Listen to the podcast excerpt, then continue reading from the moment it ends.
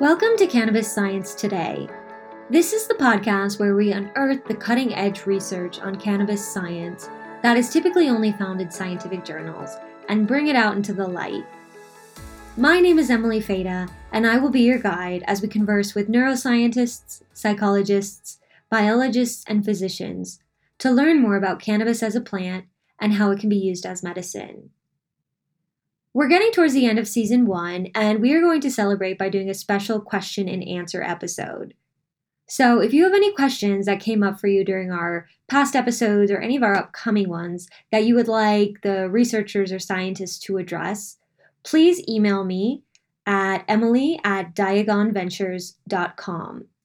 That's emily at D I A G O N V E N T U R E S also, if you've enjoyed the show and you haven't left us a review on iTunes, please do so. You can also include your question in your review, and as long as it's a five star review, your question will make the cut. This episode is brought to you by The Farm, a locally owned Colorado marijuana shop with a passion for clean, slow cured, potent, natural craft cannabis. Today we are featuring Dr. Paula Cubillos, who is a physician currently based in Colombia. She is the medical director of CB2 Insights and ran an integrative medical practice in Toronto for many years. She is a physician and studied medicine at the University of Rosario in Colombia, did rotations at the University of Toronto, and also received a degree in naturopathic medicine at the Canadian College of Naturopathic Medicine. In this episode, we talk about using cannabis to treat chronic pain. And Dr. Cubillos shares her personal story and how she got interested in this particular field of study. We dispel some myths around THC. This molecule, which is typically known for its psychoactive effects, definitely plays a medicinal role, especially when it comes to treating pain. We also talk about what kinds of conditions are best treated by cannabis and which conditions might be better suited to other medicines or other remedies. So it's not a one size fits all remedy, and um, Dr. Cubillos considers many factors when she is making cannabis recommendations for patients. So, if you are suffering from chronic pain and you're wondering if cannabis is right for you, this is a great episode to get more information from an expert physician on the topic. So, you are a physician as well as a naturopathic doctor, and now you are an expert on medical cannabis. So tell me more about your path and what led you to working in this field. Um, yeah, that's a really good question. And I think everybody um, who is in this industry or in this field now has some sort of personal connection to the plant or a story that prompted them to to understand and to try to research a little bit more about, you know, what the medicinal uh, properties of cannabis are. Uh, mine is really, really personal. My husband, he had a really terrible accident about 10 years ago. Um, he almost, uh, you know, died. Uh, he had, you know, fractures and all these injuries all over his body uh, from practicing a high-risk sport. And um, so, as a result of all these injuries and all the surgeries that he needed to go through, of course, there's uh, this huge amount of pharmaceuticals that needed to to be put in place for him to be able to control his sleep and to control uh, his pain and you know all these other symptoms that come with you know sustaining such injuries. Um, and over time you know when he was using the pharmaceuticals you know particularly the opioids he started to realize that he was becoming you know he was beca- becoming um, dependent on them. He wasn't having such a healthy relationship with the pharmaceutical. So he thought this is something that I have to change. So he was really aware of, um, you know, knowing when to stop and and not necessarily how to stop it, but being in Canada. Uh, at the time, we lived in Canada, and so he, he was approached by several friends who told him, you know, uh, people in Canada use cannabis for medical reasons. Why don't you give it a try? So it was more of a trial and error that he started to realize that cannabis was indeed helpful for him to be able to wean off the pharmaceuticals over a long period of time and also uh, to be able to um, to drop many of these medications. So to the point that he was able to sleep a little bit better, his mood was better, and obviously his pain was much more under control with the use of cannabis. And that's when I thought, hmm, maybe there's something to this plant that I didn't know about. Uh, coming from Colombia, um, all I learned in medical school is was that the plant, you know, could lead people to develop um, psychosis or you know dependence or an addiction kind of a situation. But but they didn't put it in terms that I could really appreciate that there could be a medical benefit to it. Um, so when my husband had the accident, he had his own personal experience. I started to sort of I had to open my mind really to say, okay, this is this is really um, providing him with a therapeutic effect.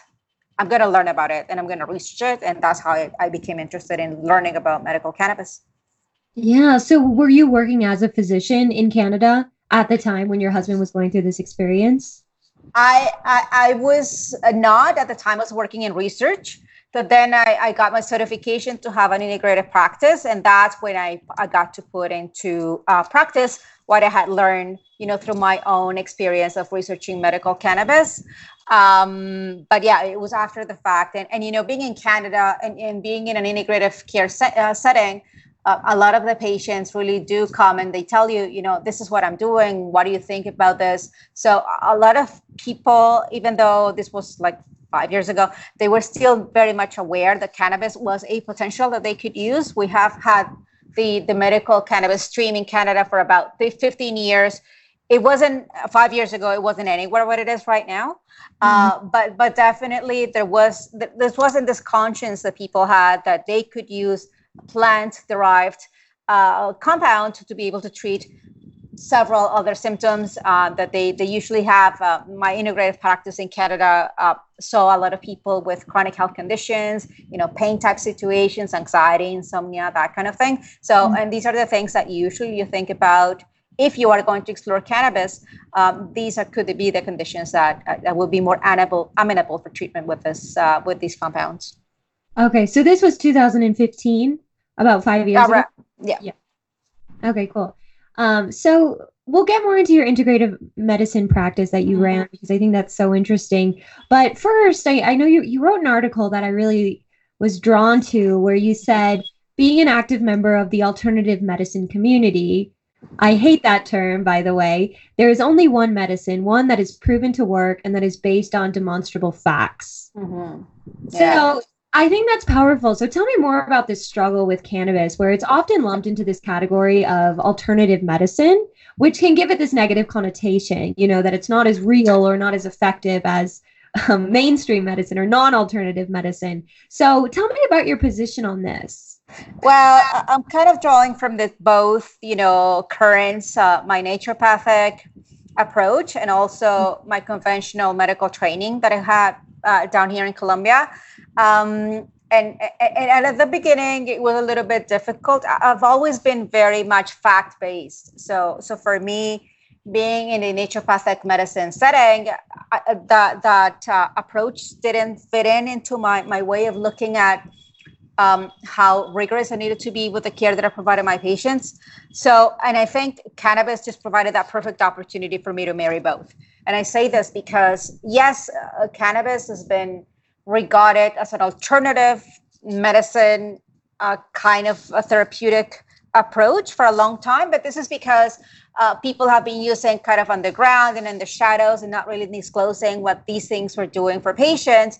But now that we're listening to those stories and, and, and collecting all the evidence from those anecdotes and putting it into context with the fact that we do have an endocannabinoid system, we have studied that THC and CBD interact with the different you know components of the this endocannabinoid system and that they do have a pharmaceutical like um, effect to, for people to be able to relieve some of the symptoms, you know, that, that have been more researched. So there is an opportunity to marry both then. I, I consider myself very science-based and, and a lot of the, the alternative uh, medicine um, tools uh, do not do not really apply to me because I don't feel comfortable using them. I, I, I like to um, come with as much information to patients to say this is what we know and this is what we don't know the things that I think are too hokey, I'm not going to use just because I don't think they have any validity. Um, but also um, understanding that there's still so much more that we need to learn with respect to cannabis. We don't know it all, and that's why I have jumped into research now. Uh, but but but yeah, the, the the fact that there's only one medicine, and the medicine is that what has proven to have an effect, not just from the preclinical side of things. And a lot of people in the medical cannabis space focuses on the, the, the impact that the different compounds from the plant can have on the different, you know, um, aspects of the endocannabinoid system or, you know, different um, effects that it could have on different cell lines or even preclinical models of animal studies and whatnot to me, it's more important to translate all of that into real clinical effects so that we can mm-hmm. demonstrate with rigorous clinical studies. And I think we're starting to see that. We're starting to see where cannabis fits into this this whole you know um, therapeutic uh, tools that we can have for people with, with certain medical conditions. Great, yeah, and I, I'm really curious to hear more of your thoughts on that. But first, can you tell me a little bit more about the integrative medicine practice that you ran in Toronto? and what exactly you were recommending to patients and how you were integrating cannabis recommendations into kind of this holistic health practice?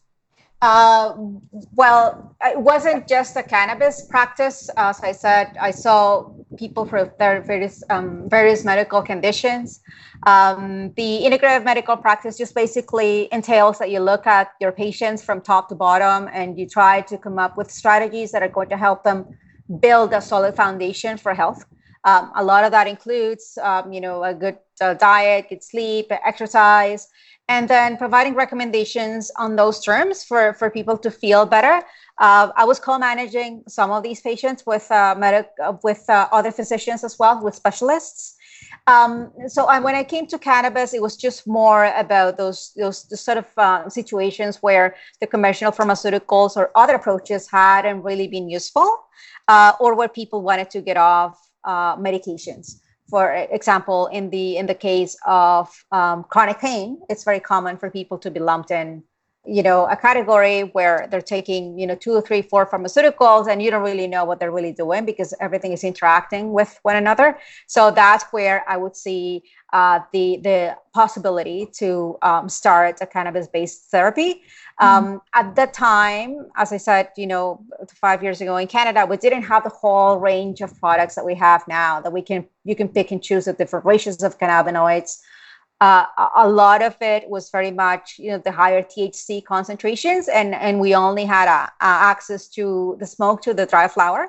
So um, it was just a matter of you know coaching people into knowing how to use it I don't know how to roll. I don't know how to, you don't know how to um, right. prescribe a, a cigarette, a, a, cannabis cigarette. But they, you know, people will find a way to say, this is what I'm going to get, and this is what I'm getting, doc. So how much should I use it? How how often should I escalate my dose, and that sort of thing.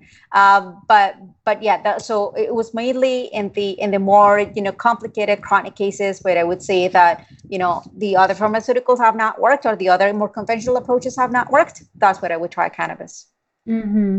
So let's say I came to you now with kind of the current status of the medical cannabis market worldwide, and let's say I came to you as a patient with pain. Um, and, and, whether that's chronic pain or acute pain, you know, I just had a surgery mm-hmm. and I'm having this kind of dull pain from the surgery, making it difficult to, to move or sleep. What would you recommend for me? And how would I kind of start maybe transitioning from using opiates to using cannabis?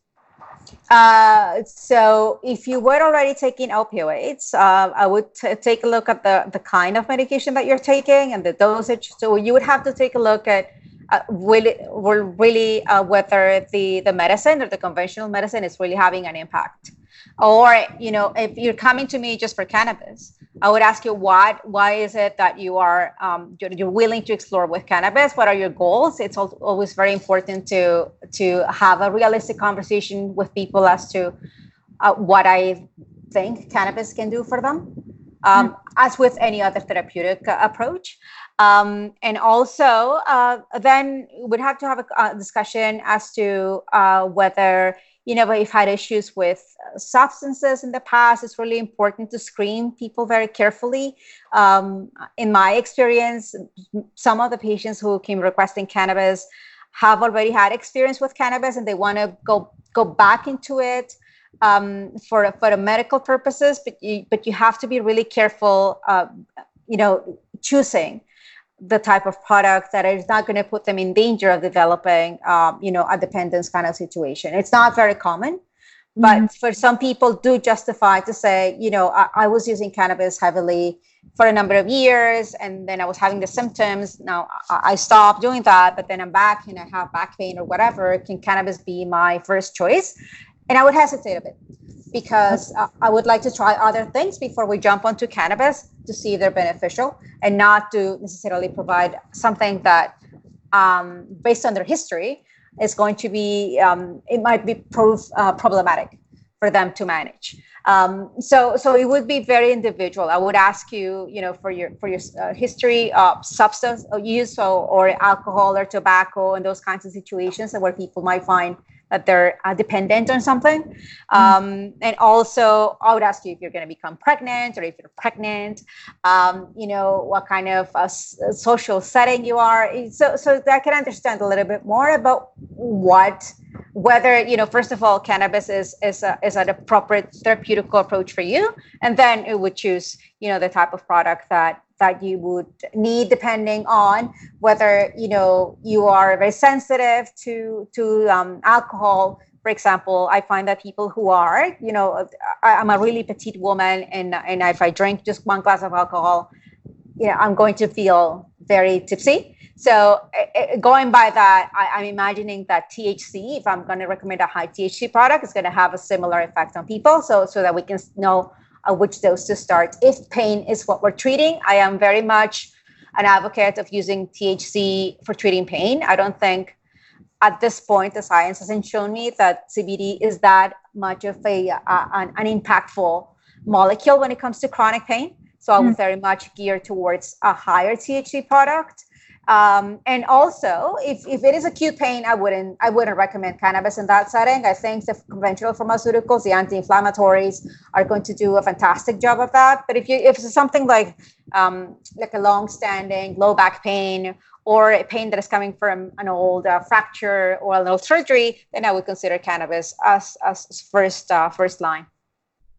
Okay, so it sounds like a better treatment for kind of that dull chronic pain that doesn't go away. Absolutely. Yeah. Neur- neuropathic pain yeah. or pain that is coming from an old injury or um, sciatica, those kinds of situations where uh, it is chronic and long standing. The, the beauty, um, the, or I wouldn't say beauty, but the benefit of cannabis is that it not only helps you control the pain, but also helps people um, feel a bit better about coping with the pain. So that also enables them to enter into a rehabilitation program, for example, if you need to recommend physiotherapy for mm-hmm. any condition. So it enables them to, to be able to do that. And it's not just dulling the pain, but also um, helping them cope with the, with the amount of pain that they're experiencing so that they can go on to their rehab programs a little bit easier.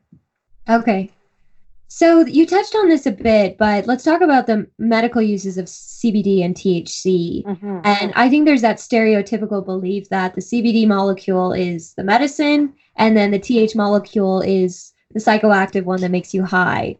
Uh, but you, but you said that you you know you have some evidence to suggest that yeah. THC is great. No, for- I, I, don't. I don't share. I don't share that view at all. Um, the the most cited molecule from the plant is THC and we have a pretty good idea as to how it interacts with this endocannabinoid system, so our own system that produces molecules that have an impact on sleep, on mood, on pain control, um, on uh, on our ability to to function on a day-to-day basis. That's why it's called a homeostatic system in the sense that it maintains balance and we know how THC interacts with these components of the system that we have inside our bodies. Um, CBD is it's a much more novel molecule. It's it's only come on to be really really strong in the past three years, and, and the focus has shifted just because it is the molecule that is known known to not have the the psychotropic effects. It is psychoactive, and this is a, a mischaracterization that people usually do uh, in the sense that it it does interact with our um, central nervous system and it does have an impact on our neurotransmitters. So mm-hmm. it does have an effect. It does have a psychoactive effect. It doesn't make you high, uh, quote unquote, but it does have an effect in the central nervous system. Um, and, and, and being a much more novel molecule, it's, it's uh, something that we don't understand very well still. Um, we do know that THC has an impact on our pain pathways, and that's why pain is, is such a, an important indication. Chronic pain is such an important indication for, for THC or for cannabis, and that's why people usually tend to seek it for that purpose. And, and uh, we also know that it could have um, an effect in reducing the amount of opioids or other pharmaceuticals that you take. Uh, we know much less about CBD, and there's some really early stage research that is starting to come on um, anecdotally that people, you know, reported using CBD for pain, and and they are able to wean off their pharmaceuticals. Uh, but but I would be a little bit, um, you know, I would pe- I would put that in the back burner and just consider that THC is the more, um, in terms of pain particularly, is the more um, beneficial molecule for now. Um, CBD has, I don't know, anywhere in the range from 25 to 30 actions in the endocannabinoid system, and it's just multi targeted. We don't really know exactly how it does it uh, or how it has an effect. For example, for the um, Epidiolex studies, um, Epidiolex is a molecule that, or is a compound that has been approved by the FDA for the treatment of res, uh, refractory epilepsy in children. Right. Uh, and this is CBD. This is pharmaceutical grade CBD um, there are many other research that they, they cannot really pinpoint just the one or two pharmacological actions. They know it works because they've tried it in the clinical studies and they know that it can also interact with the uh, conventional pharmaceuticals to produce better seizure control in children. But they don't really know they cannot really tell exactly how it's working. So it's a much more complex molecule. Uh, and uh, it definitely it seems like it's going to have a role to play in some anxiety in some psychiatric conditions but but for now the the molecule that we understand that we know better is thc and i would urge people to to just to keep it in mind when they're seeking the the, the pharmacological effects or the really therapeutical effects from cannabis Right. I think that's that's such an interesting point. And I am based in Denver in Colorado, where if you walk into a dispensary, a, a lot of the products that do have THC have such high levels of THC. You know, some of the flowers are might have like a 30% THC. Mm-hmm. So so I think there is maybe some just some extremes happening here where that's such a high level of THC that that might be too much or that might be overwhelming for a patient who's seeking uh, management for chronic pain and they want a product that they can use maybe before work or uh, before you know before spending time with their family, uh, and they don't necessarily want to be so inebriated. Mm-hmm. So, Absolutely.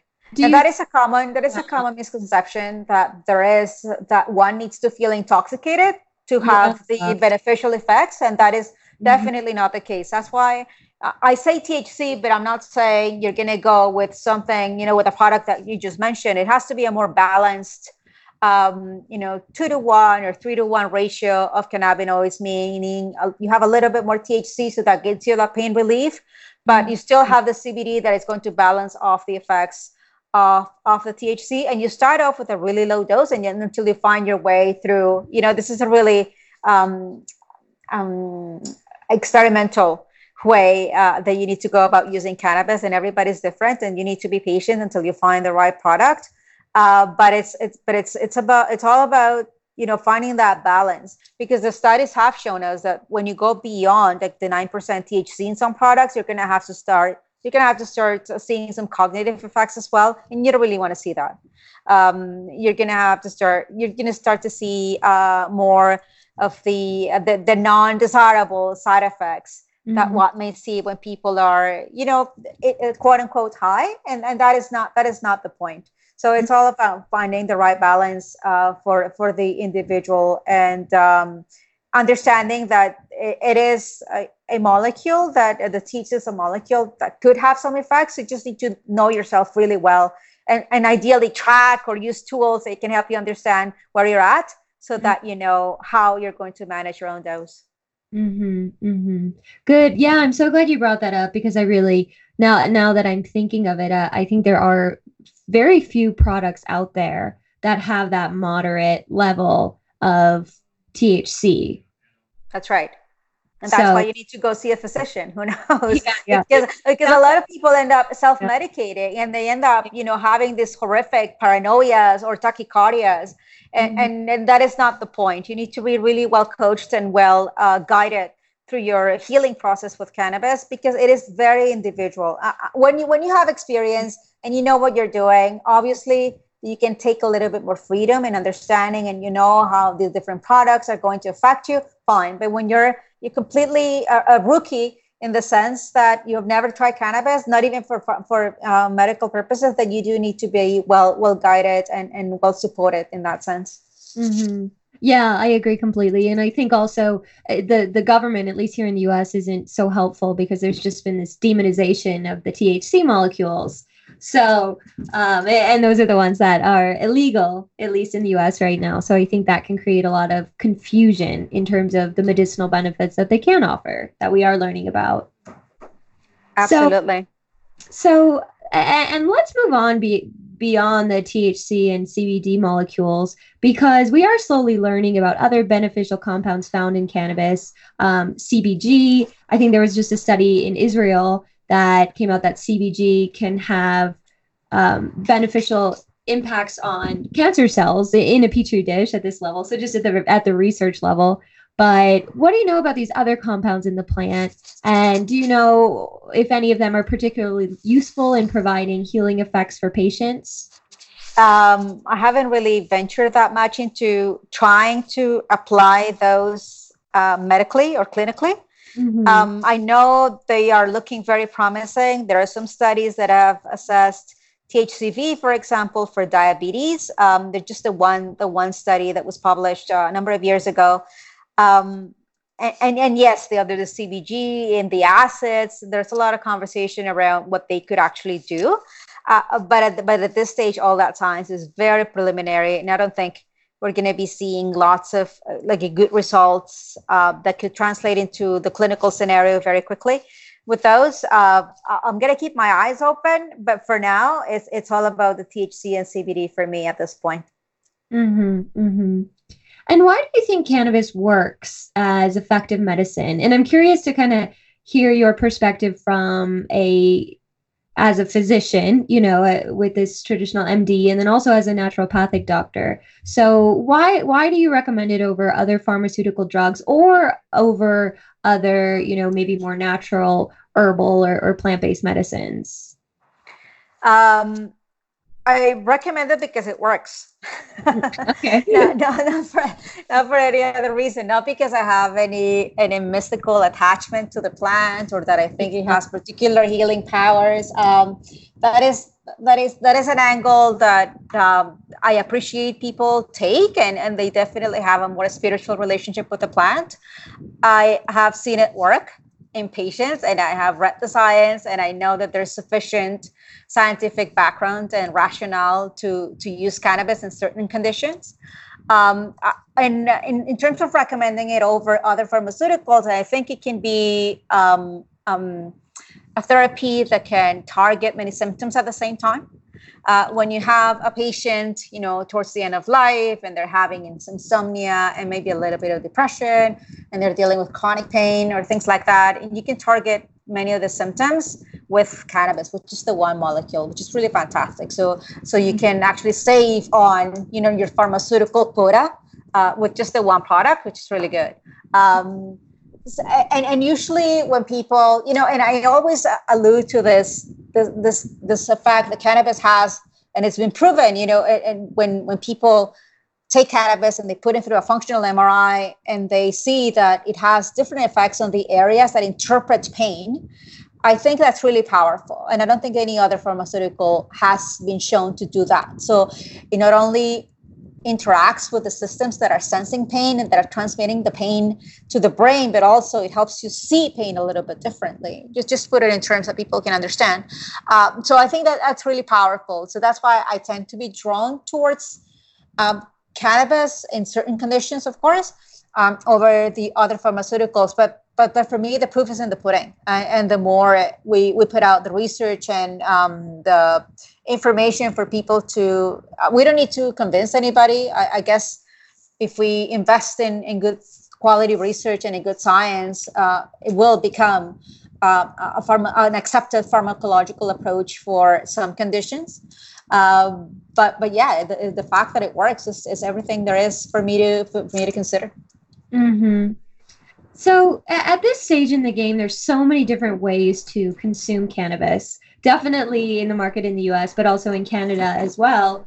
So uh, I want to talk about some of the different types of cannabis, you know, the different means of administration. So obviously you can take a topical or a transdermal treatment like a salve or a patch um, or a balm or um, tinctures. And then of course we have, you know, the oldest way in the book uh, of smoking, mm-hmm. smoking a joint or, or smoking a vape. So do you have any thoughts on what conditions, what medical conditions are treated by maybe um, some of these topical products or what conditions are best treated by um, maybe these products that are taken internally like tinctures or, or smoking uh, well smoking is is, uh, is losing its its favoritism in terms of um, a way that people can consume cannabis medically just because it's going to have a certain impact on your respiratory tract. You don't really want to be consuming a medicine that is going to be potentially affecting another area of your body. Um,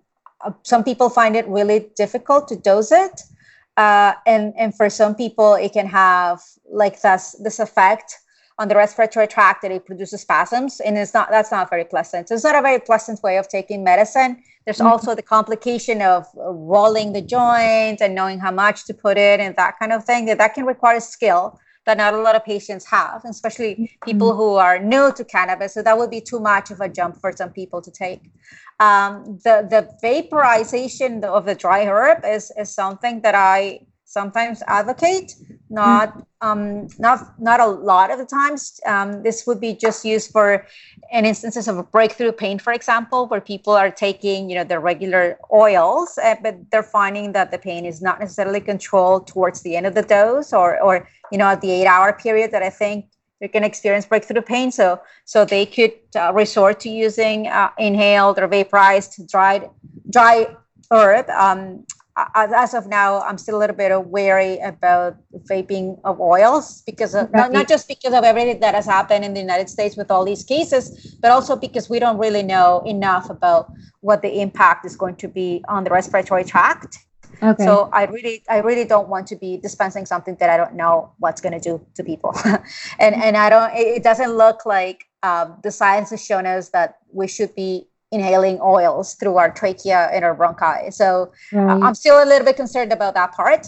But, but definitely inhalation of dry herb is something that I that I ask people to consider if they're they're finding that the the dosages of the oils are not being enough uh, to control their symptoms. And also, you know, we, we have the oils but at the same time, we don't know enough about the oils. Uh, they have not been researched enough in the context of a clinical trial that we can say that the, these are the dosages and that we know exactly what the pharmacokinetic curve is going to be. So, how much absorption there's going to be and when the effects are going to hit you. We have an approximation from the uh, edible cannabis studies, but we don't really, we haven't really studied that uh, much these uh, cannabis oils that we have access to now. Cannabis oils, you know, they're easier for people to take. They're much more preferable in terms of the, that it looks like a little bit more like medicine. So mm-hmm. um, people might be more open to, to using them in that sense. When and um, oil, you mean like a tincture, something you would take sublingually? Yes. Yeah, exactly. Okay. Mm-hmm. Uh, but they're not alcohol based. They're just the oils. It's just they're just extracted the, the cannabinoids and they're put into a, an MCT, like a medium chain triglyceride oil, so okay. as a carrier oil, and people just use them in that sense. Okay. Um, the, the, sometimes they, they are, they're even putting capsules now. There's some of the the licensed producers in Canada that are putting these oils mm-hmm. into capsules, so okay. people can find it easier to to take their dosages over time. They're easier to titrate as well. Uh, so for something that is chronic, that is going to be a long-standing treatment, uh, oils are my go-to. Um, I, I haven't really like for some dermatological conditions that I have recommended, uh, like the salves uh, and the ointments, but I don't know how much of an effect they they have. Uh, I, I, am not aware of studies that have really shown that a particular kind of uh, cannabis, cannabis-based um, salve or ointment has is going to have an impact. It's very anecdotal what I can say about the the salves and the ointments. Um, I, I don't think I've seen them work very well for pain, for example. Uh, even if it's localized pain, like joint pain, people apply sometimes the uh, the cannabis uh, salves or the ointments. I don't think they, they work very well. They, mm. they really don't have a reason to. It um it's it, it it's really difficult to absorb the the um these are these are preparations that are usually uh, based on oils as well. And for the skin to absorb all of that and to have an impact on, on pain where it actually hurts i don't think it's going to be that that helpful. And, and i haven't seen it really acting in that way. But it could be helpful for people that have some dermatological conditions. You're going to see some effect uh, psoriasis. I personally have psoriasis and i use a cannabis salve to control uh, the itching and the scaling of the certain parts of the body that I, when I have psoriasis, uh, mm-hmm. atopic dermatitis, things like that. But very localized, like very pertaining to the skin. Mm-hmm, mm-hmm. Okay, so it sounds like an oil that's taken internally and potentially through the digestive tract, like a a capsule is really the easiest and your go-to for for medicine. Yes, yes, absolutely. And does that also because and you also said that it's easy to titrate. So so that essentially means that they they would take maybe a capsule that has five milligrams or 10 milligrams and that it would be released uh, would it be released kind of slowly throughout the body? How would that onset work and how long would it last? You i mean obviously it depends on the product but it, it depends on the product and depends on the person but you can um, the way that the cannabis treatments usually start is that you recommend people to start taking it at night in the event that they experience something that is not pleasant and they're not you know in the middle of the day doing things and they're oh all of a sudden you get this hit of whatever. Um, but but yeah so you start with with a really low dose. It depends on the person but i like to start with around 2.5 milligrams of thc at okay. night. And then and then assessing like every three to four days people would text me and they would send me a message to say this is what i found this is what i'm experiencing what do you think? Should i go higher? And then start going up from there. For mm-hmm. some people that's enough and some people need to continue scaling up. Uh, this is easier to do with the oils where you have the, dro- the dropper and you can measure the milligrams and you know how many milligrams per milliliter there are so you can actually tell them exactly how to take it. That's the way that that we need to do our our cannabis and and which is why it's very difficult to do that with the with the uh, vaporized the herb you can control a little bit more but, but not so much mm-hmm. um, and, and in the joints it's even more difficult because with the joints people can roll uh, a bigger joint or a thinner a skinnier right. joint so it's it, they're going to get a variety of, of dosages it's not going to be consistent so we're trying to move away from that to mm-hmm. uh, standardized way of administering cannabis mm-hmm. but yes oils are people you know sometimes they taste terrible but people can still tolerate them just because they, they know that they're gonna have uh, it's gonna have an effect and it's gonna help. Mm-hmm, mm-hmm. So two, yeah, two point five milligrams of THC. I mean, that's like a quarter of an edible that you would yes. buy at the dispensary here. Yes. So it is yes. a much smaller, yeah. So I think it is that that level of THC that you're talking about is much um, smaller than mm-hmm. is traditionally dosed, at least at dispensaries here in the U.S. And also, we're taking advantage of the fact that as the THC goes through the liver, it uh, it's metabolized into another compound that is going to have potentially a mm-hmm. stronger effect. It could have a potentially stronger psychoactive effect as well. So you need to be very careful mm-hmm. um, with with the dosing when you're taking a, an internal oil. With the vaporized method, you do get um, a, a semi sudden relief of symptoms, but the effect is going to be much shorter, around you know an hour, an hour and a half, and then that would be it. That's why it's it's not really advisable for people who are treating a medical condition to just experience all these these bouts of relief and then you have nothing because it's going to prompt them to use uh, more frequently and that is definitely not not not the point of, of using cannabis medicinally so and you recommend to most patients that they start at night like how many hours before they go to sleep around two hours before they two go to sleep. Well, if I well, if, if I'm using it for pain, if I'm using it for insomnia, then it's going to be about an hour before they go to sleep. About an hour, and then if it's that long with that level of THC um, in the product, does that ever cause any issues with sleeping or any interference with I haven't seen any of that. Uh, and, you know, surprisingly, the few times that I've recommended uh, a heavier CBD product, like a much higher ratio of CBD um, compared to THC, there have been some people that have reported, you know, they can't sleep. I don't know why. It's in a paradoxical effect. And I haven't not really you know, been able to find exactly, uh, you know, what their sensitivities are in terms of CBD waking them up. But I've heard from other colleagues as well that they find that C, that CBD could be a little bit more energizing for some people, which is something really, really strange. In the, yeah, because the majority, of the conventional thought is that you know CBD is going to be an anxiolytic, or so it's going to reduce your anxiety, and therefore it's going to help you sleep. Mm-hmm. I've seen just in, in around three, four people that it uh, it can actually activate them at night, and you know it's just something that I definitely didn't want, so I oh, needed to switch that. Interesting. Okay. Yeah. Do you recommend that people use cannabis um, in conjunction with any other herbs or plant-based medicine for beneficial effects? No, when I'm doing cannabis, it's just that. Mm-hmm. Because I want to, I don't want anything else to interfere with it. I, I want to know right. if it's working or if it's not working. Yeah. So, no, and, and, and adding all the things to the mix uh, mm-hmm. Uh, obviously, some people come with their pharmaceuticals, which is something that we're trying to tweak as we go along with the cannabis treatment, and that is one of their goals. Mm-hmm. Many times that they want to reduce the amount of pharmaceuticals, which is perfect. We can do, just add the cannabis and then try to try to see if we can reduce the amount of the other medicines. But by adding other herbs and other things, uh, I find it challenging because I want to I want to follow them up very strictly so that I know what kind of an effect it's having. If I start adding other things, I will not. I'm not going to know what what's doing what. Mm-hmm, mm-hmm. And we've talked about chronic pain a lot throughout this conversation. Mm-hmm. But what what other conditions have you seen a lot of patients have success with cannabis? Fibromyalgia, for example, this is another pain condition that is not very well uh, served by the conventional pharmaceuticals. Sometimes mm-hmm. people are put on the antidepressants or the gabapentinoids or that kind of thing, and they, they, they don't they don't have um, that, that great of an effect. So in those cases, I've seen success that people can actually um, their pain levels do not decrease much, but they feel much better.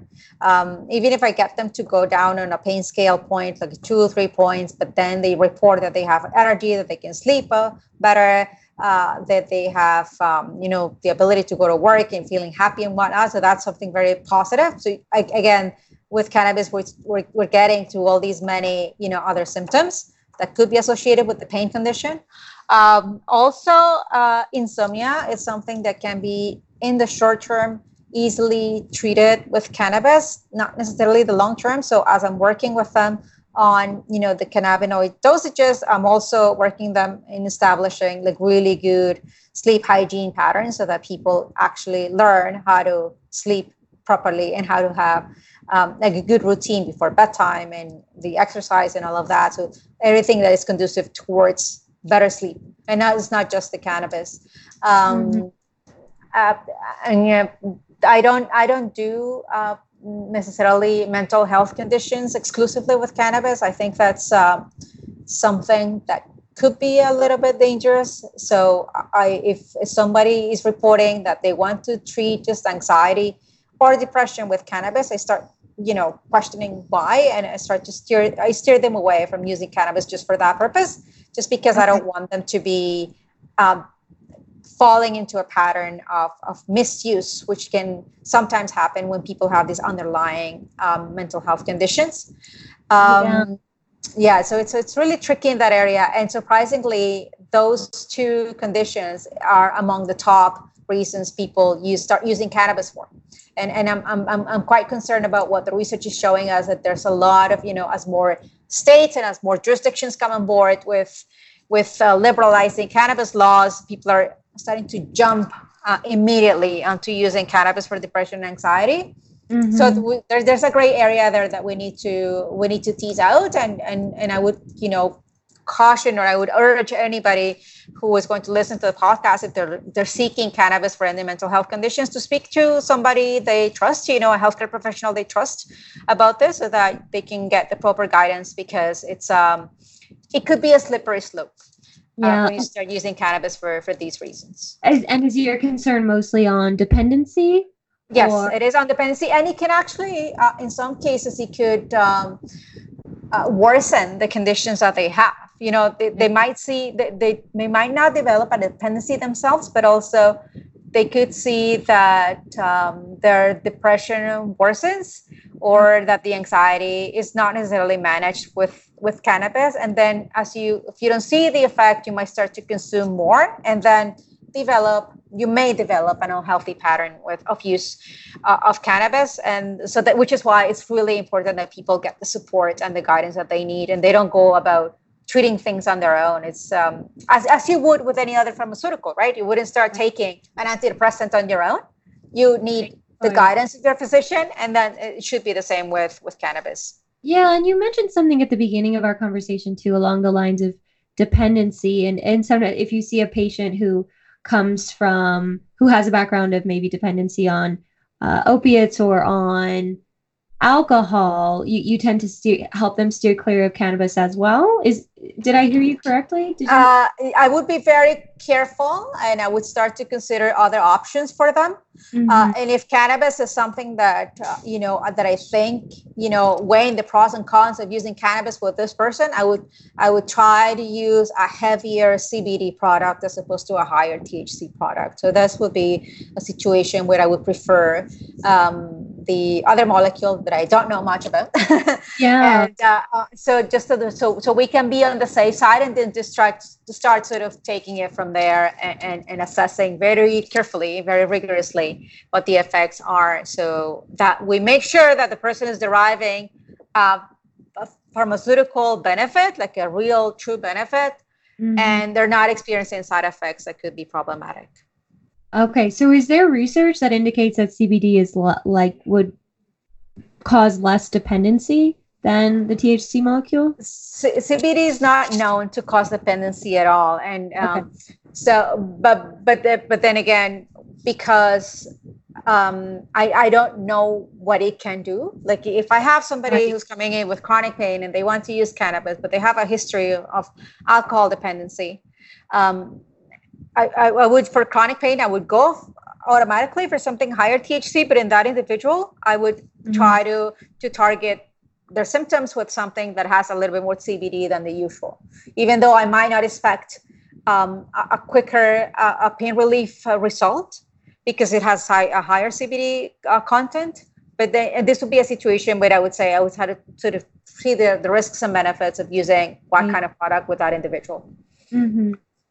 Yeah, so it sounds like a very individualized uh, treatment plan. And it really Absolutely. just depends on what someone comes to you with and, and what their background is and what their medical history is. So, Absolutely. yeah, so it sounds like there isn't, right? So there isn't one size fits all um, when we're talking about any of these conditions or, or any of these ways of taking cannabis.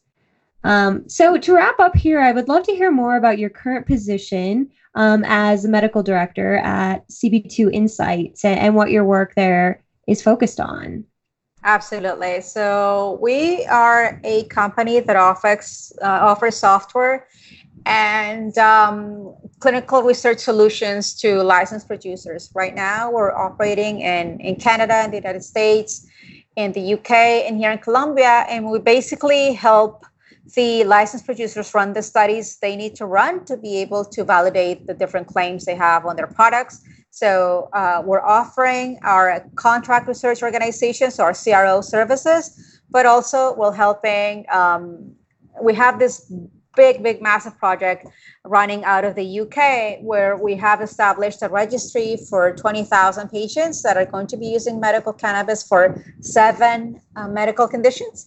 And um, so we're going to be following them into the future for about two years to see what kind of an impact cannabis has in their lives and their in their control of their symptoms, whether it has uh, any side effects, so that the um, the English government can see. Okay, so we have this huge body of evidence, and we're going to start considering this, um, you know, medical cannabis as a as a valuable pharmaceutical or, or therapeutic tool for patients here in the UK or not. So that's what we're trying to do. We're trying to to gather um, real world evidence and real world data. Uh, at the same time, we're planning you know clinical studies for some uh, licensed producers, and we're trying to establish education channels and just everything that has to do with research and, and research support services that we can provide here and um, and well everywhere around the world really for the licensed producers that are interested in, in validating their products. Wow, that sounds really interesting. Yeah. And the is. first of its kind too. So what yeah. conditions do these patients have that you'll be so so they have um, chronic pain, of course. They have epilepsy. They have post-traumatic stress disorder. They have anxiety. They have um, also they have uh, addictions, which is something that is uh, very avant-garde. I have to say that yeah. they're going to find psychiatrists that are willing to treat addictions to other substances with medical cannabis, and I'm assuming they're going to be going more for the higher CBD products in that in that sense so so yeah it's just basically um, we're going to be following up those who would come to a clinic seeking cannabis uh, as a as a therapy. And just to say we're going to put you into the registry. We're going to follow you up for for two years and we're going to collect like really strict and really uh, a lot of data on you so that we can report it back to the government and say this is what's going on with you. Cool that's so interesting. Mm, so it is yeah. So, um, as a final question, what would you what do you most want to learn about cannabis in your research work mo- moving forward? What is what are those big questions that are lingering for you? Um, interactions with other medicines, and that is a really great area. And that is something that every time that I speak to a um, skeptical clinician, especially in the area of oncology, they don't the, the oncologists don't really want any any other compound to interfere with the effect that the chemotherapy or the radiotherapy is going to have on the the, the, the cancer that the person has. So understanding more about interactions that would be something that I would really like to see more of in terms of you know what we need to focus on in the future and just collecting all these you know real world evidence that people are reporting you know we have a lot of reports online and people talk about the benefits that they see with cannabis. But if we find a way to uh, collect this information a little bit more standardized and in a more uh, using the validated tools that we have. Do you know the different scales that are used in the clinical research scenarios to see if people if, if, people are experiencing a true benefit according to all these scales that we have created for the particular condition? That would be something really really good as well. Um, to start drawing in from all that experience that people have and to to uh, be able to generate like more firm conclusions as to what cannabis can or cannot do. Mm-hmm. Cool. Well, that sounds so interesting, and I will have to check back in with you in two years when. Yes, yes, for sure. Sure, for you'll sure. have a lot of good data to report back. Yes, for sure. Cool. Well, thank you so much, Paula, and yeah, yeah really excited to to get this out to the listeners. So okay, thank, thank you. Thanks so much. Thank you for inviting me on. Yeah, of course. Thank you so much for listening. If you enjoyed this episode, please subscribe and leave us a review on iTunes. It will help other people find us. Cannabis Science Today is so generously supported by the Agricultural Genomics Foundation, a 501c3 nonprofit dedicated to educating the public on scientific research findings on cannabis. If you're interested in donating to this cause or sponsoring an episode of this podcast, where we research a scientific research question or theme of your choice, please contact us through agriculturalgenomics.org.